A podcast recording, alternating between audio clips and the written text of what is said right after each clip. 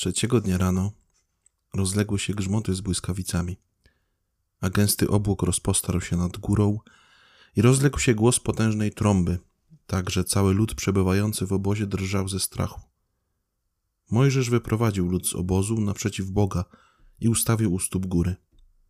Góra zaś Synaj była cała spowita dymem, gdyż Pan stąpił na nią w ogniu i uniósł się dym z niej jakby z pieca.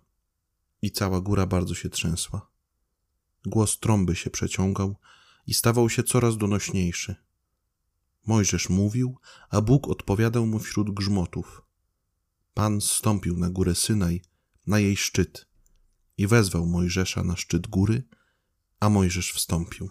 Być może zastanawiasz się, dlaczego przeczytałem akurat ten fragment w uroczystość zesłania Ducha Świętego. Wydaje mi się, że bez tego fragmentu tak naprawdę w pełni nie zrozumiemy tego, co dziś się dokonało. Bo pięćdziesiątnica to zakończenie żydowskiego święta tygodni zwanego Szawłot. A to święto ustanowiono po to, aby wspominać właśnie nadanie przymierza, aby świętować ustanowienie przez Boga Izraela jako jego ludu. Najpierw także oczywiście było ono obchodzone jako rolnicze święto żniw, związane ze zbiorami, ale później nabrało właśnie tego bardzo konkretnego sensu. Święto odnowienia przymierza, święto nadania bardzo konkretnego przepisu zbiorów i praw. I odtąd, na podstawie tego właśnie zbioru, tego zbioru praw, na podstawie Tory, Izrael mógł być nazywany ludem Bożym i narodem wybranym. Można zaryzykować stwierdzenie, że tożsamość Izraela nie istniała poza tym prawem, które zostało nadane na Synaju, że tożsamość Izraela nie istniała poza przymierzem, które Bóg zawarł, a którego nadanie Żydzi świętują właśnie w dzień pięćdziesiątnicy. Ale inna nazwa tego święta to Aceret. I to oznacza zakończenie bądź ukoronowanie.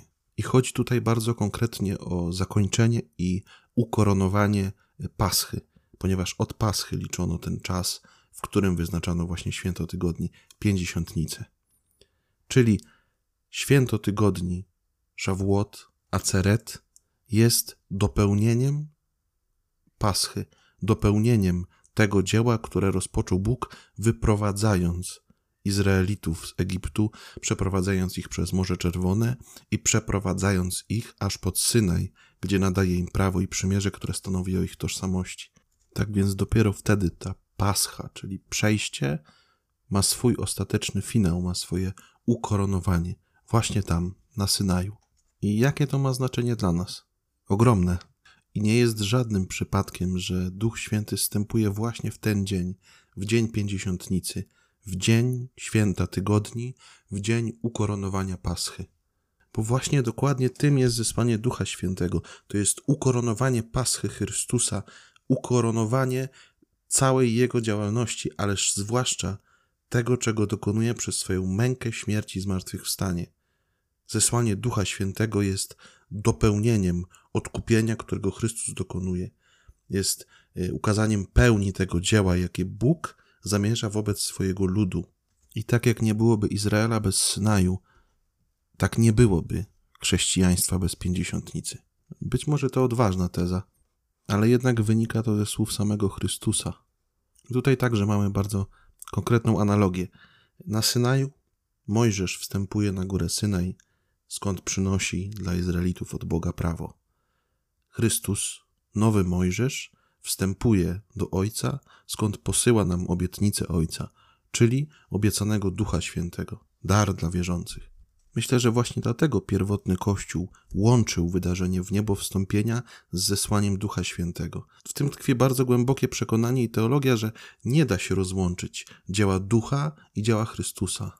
Duch przychodzi jako ten, e, który przynosi nowe prawo, który przynosi nowe przymierze, przymierze we krwi Chrystusa, który to prawo wypisuje już nie na tablicach z kamienia, ale na ludzkich sercach. I tutaj się spełnia przepowiednia, którą Bóg dał prorokowi Jeremiaszowi. Oto nadchodzą dni, wyrocznia Pana, kiedy zawrę z domem Izraela i z domem judzkim nowe przymierze.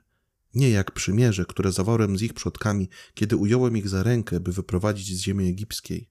To moje przymierze złamali, mimo że byłem ich władcą, wyrocznia Pana. Lecz takie będzie przymierze, jakie zawrę z domem Izraela po tych dniach, wyrocznia Pana. Umieszczę swe prawo w głębi ich jestestwa i wypiszę na ich sercu. Będę im Bogiem, oni zaś będą mi narodem i nie będą się musieli wzajemnie pouczać, mówiąc jeden do drugiego: Poznajcie Pana. Wszyscy bowiem, od najmniejszego do największego, poznają mnie, wyrocznia Pana, ponieważ odpuszczę im występki, a o grzechach ich nie będę już wspominał.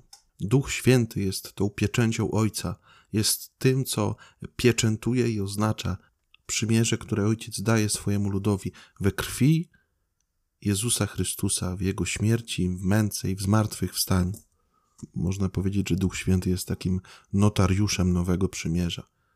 To Jego pieczęć jest konkretnym znakiem zupełnie nowego poziomu relacji między Bogiem a Jego ludem, między Bogiem a każdym człowiekiem.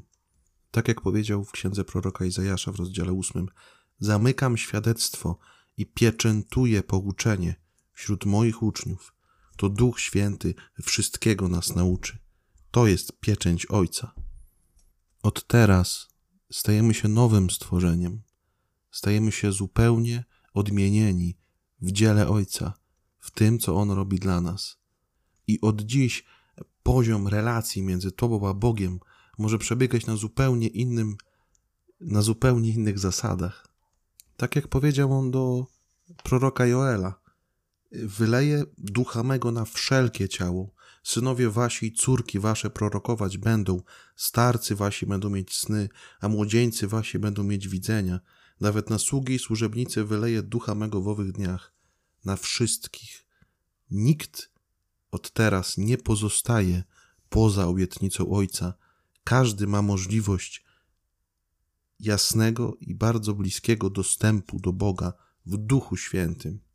I tak jak Bóg w raju tchnął w człowieka, dając mu życie, tak poprzez tchnienie Ducha Świętego chce tchnąć na każdego z nas. Chce uczynić z nas nowe stworzenie, nowe stworzenie żyjące w Chrystusie.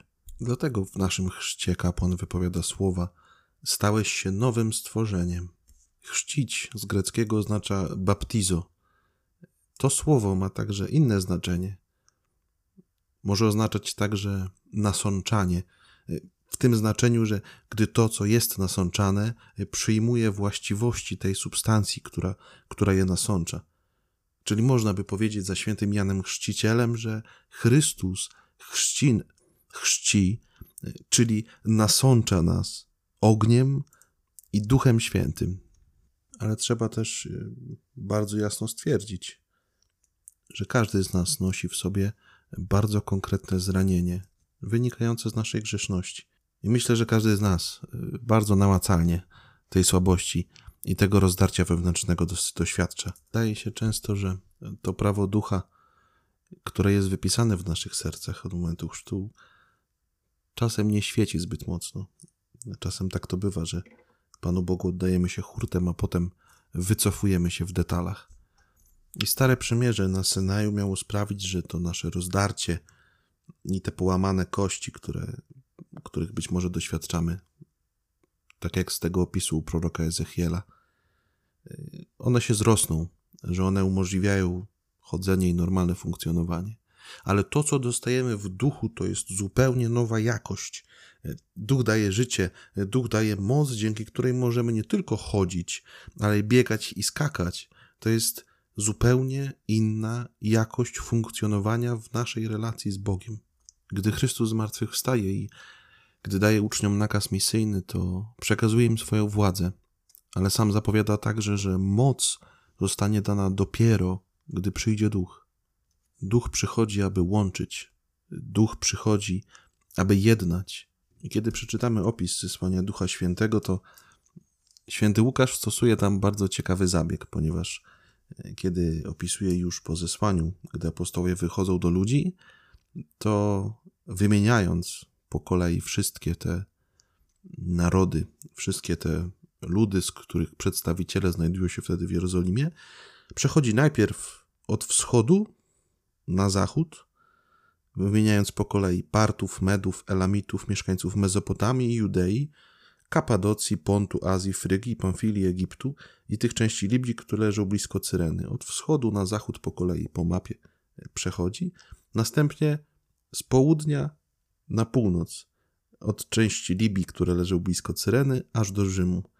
Czyli jakby w tym opisie spina cały znany ówczesny świat, wszelkie różnice geograficzne. Mówi o Żydach i prozelitach, czyli pokazuje wszelkie różnice kulturowe i religijne. Mówi o Kreteńczykach, czyli mieszkańcach wysp, i Arabach, czyli o dwóch różnych kulturach. I pokazuje, że wszyscy ci słyszą słowa Boże, to samo słowo, że to słowo wypowiedziane w duchu, to słowo ich jednoczy. Tak jak kiedyś w wieży Babel słowo wypowiedziane przez ludzi, słowo, które budziło podział, a wypowiedziane w jednym języku, było symbolem kłótni. Tak teraz słowo wypowiedziane w Duchu Świętym w wielu językach jest oznaką jedności. Bo Duch przychodzi, by łączyć. Duch przychodzi, by łączyć narody, by łączyć kultury, by łączyć wyznania, by łączyć religie, by łączyć kościoły, by łączyć nas samych między sobą, ale też by każdego pojedynczego człowieka łączyć, lecząc jego serce, spinając w nas i jednocząc to, co być może jest w nas niepojednane, doprowadzając do połączenia tego, co być może jest rozdarte. Łączyć wszystko na nowo w Chrystusie. Podsumowując, gdziekolwiek jesteś, kimkolwiek jesteś i w jakiejkolwiek sytuacji się znajdujesz, Duch może przyjść także do ciebie. Dla ciebie jest obietnica nowego prawa w miłości, nowego prawa w dziele Chrystusa. Dla ciebie jest nowe stworzenie, dla ciebie są wszystkie Jego dary, dla ciebie jest pełnia życia, dla ciebie jest odpuszczenie grzechów, dla ciebie jest jedność ducha, ciała i umysłu, dla ciebie jest duch, dla ciebie jest pięćdziesiątnica, bo w duchu Ojciec czyni wszystko nowe, nowe także w Twoim życiu. Przyjdź, Duchu Święty, ożywiaj nasze serca i umysły, abyśmy rozumieli, abyśmy doświadczali wszystkiego tego, co chcesz nam dawać dzisiaj i na każdy dzień. Daj nam świadomość, że w Tobie możemy prawdziwie czuć się dziećmi Boga, a nie niewolnikami. Że tylko w Tobie możemy tak naprawdę zrozumieć i doświadczyć tego, co zrobił dla nas Chrystus, i że tylko w Tobie możemy przyjąć Jego odkupienie i żyć tym zbawieniem, które On nam ofiaruje i które chce nam dać. Amen.